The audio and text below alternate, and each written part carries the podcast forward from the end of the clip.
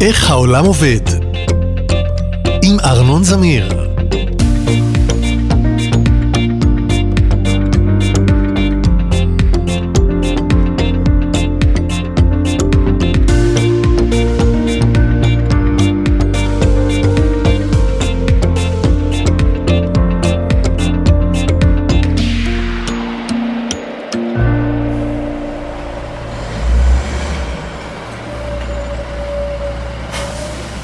יש לי שאלה חשובה.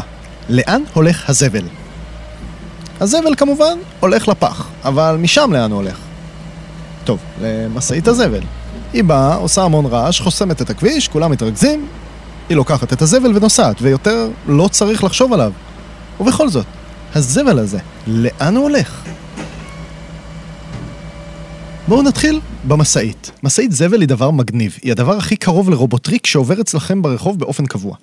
המשאית הזאת היא לא סתם מיכל גדול שאליו שופכים את הזבל, יש לה שדרוגים מכניים. קודם כל, יש לה מנגנון שהופך פחי זבל ושופך את הזבל פנימה. את זה אתם מן הסתם מכירים, אבל זה לא כל מה שהיא עושה. כי, כמו שאתם יודעים, אם אי פעם התעצלתם להוריד את הפח, פח זבל יכול להיראות מלא לגמרי, אבל אם רק תמעכו את הזבל קצת, מתברר שבעצם יש בפח הרבה מקום. מדהים כמה אפשר לדחוס בתוך פח אחד עם קצת מאמץ ועם הרבה חוסר רצון לרדת איתו למטה. אותו הדבר נכון גם בנוגע למשאית. לו הייתם פשוט שופכים את הזבל פנימה וזהו, היא הייתה מתמלאת מהר מאוד.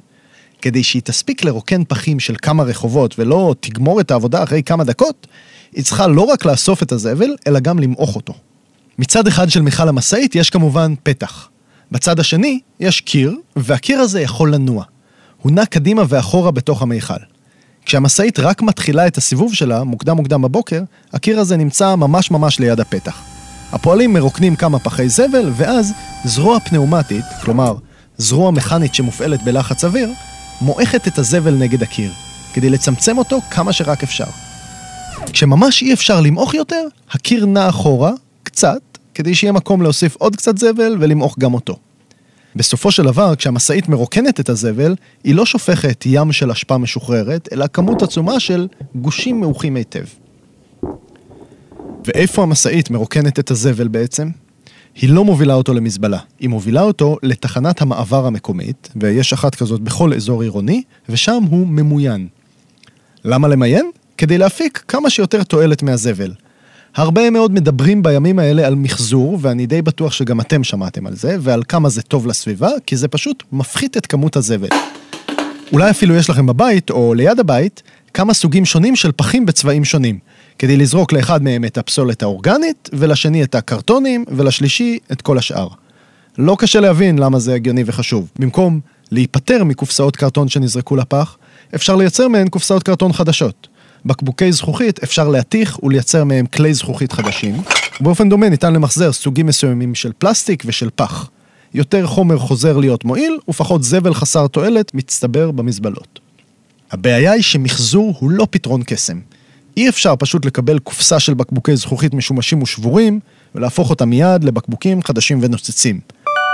אם אתם מפעילים מפעל לזכוכית ומקבלים ערימת בקבוקים למחזור, חשוב מאוד שתהיה שם אך ורק זכוכית. אתם בטח לא רוצים שתהיה פתאום חתיכת מתכת, או שאריות של ארוחה, או אפילו תווית מקרטון בתוך הכלים החדשים שתייצרו. לכן, לפני שהם ממוחזרים, חומרים צריכים לעבור מיון וניקוי קפדניים, וזה תהליך יקר ולא פשוט.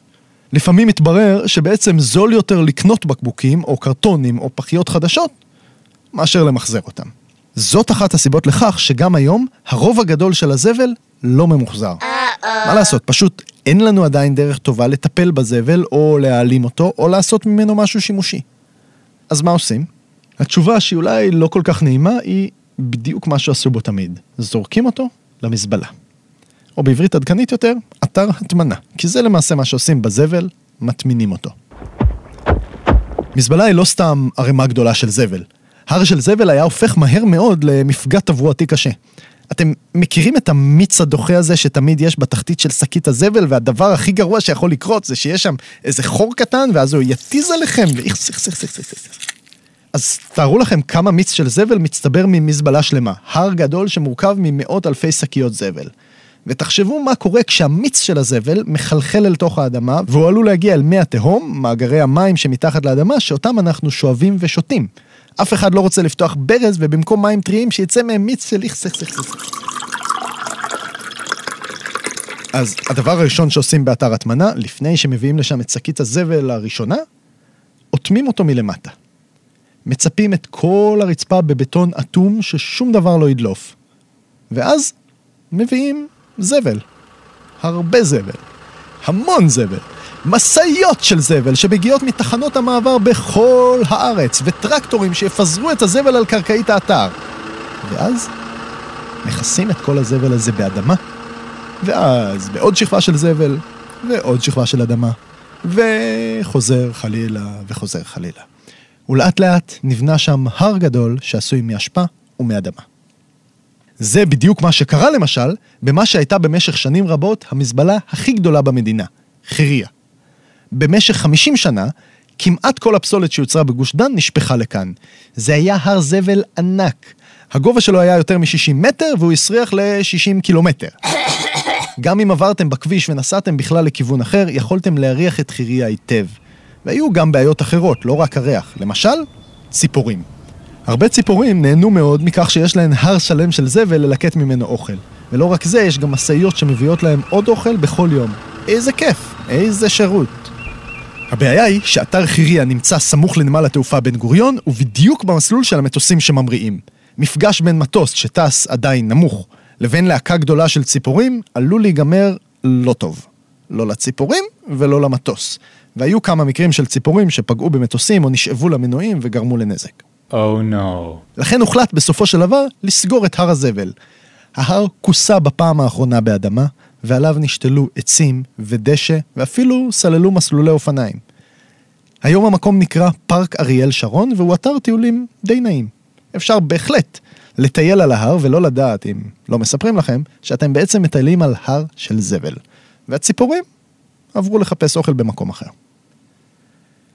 עוד דבר שנעשה בחיריה ובאתרי הטמנה אחרים הוא הפקת אנרגיה מהזבל. הסיבה שמזבלה היא כל כך מסריחה היא הפסולת הרטובה, האורגנית שבה. הדברים שהולכים ונרקבים, ותוך כדי כך הם פולטים הרבה גזים לאוויר. הגזים האלה לא רק מסריחים, הם גם דליקים. הם יכולים להיות שימושיים. כיום מחדירים משאבות לעומק הררי האשפה כדי לגלות את גז המתאן שנוצר בזמן התפרקות הזבל ולהפיק ממנו חשמל. אז כן, אפשר לעשות חשמל מזבל. ובכל זאת, למרות כל האופנים שבהם אפשר להפיק ממנו תועלת, רוב הזבל הוא פשוט זבל. הוא נשאר קבור באיזושהי פינה של כדור הארץ שאף אחד לא נורא נורא רוצה להתקרב אליה. עד שלא ימצאו דרך לקחת ספגטי שפג תוקפו, פחיות שימורים של זיתים, סמרטוט משומש ושולחן ישן, להפוך אותם באיזושהי דרך לספגטי טרי או לדלק למכונת הזמן שלכם, הפתרון היחיד לזבל הוא לנסות לייצר קצת פחות זבל.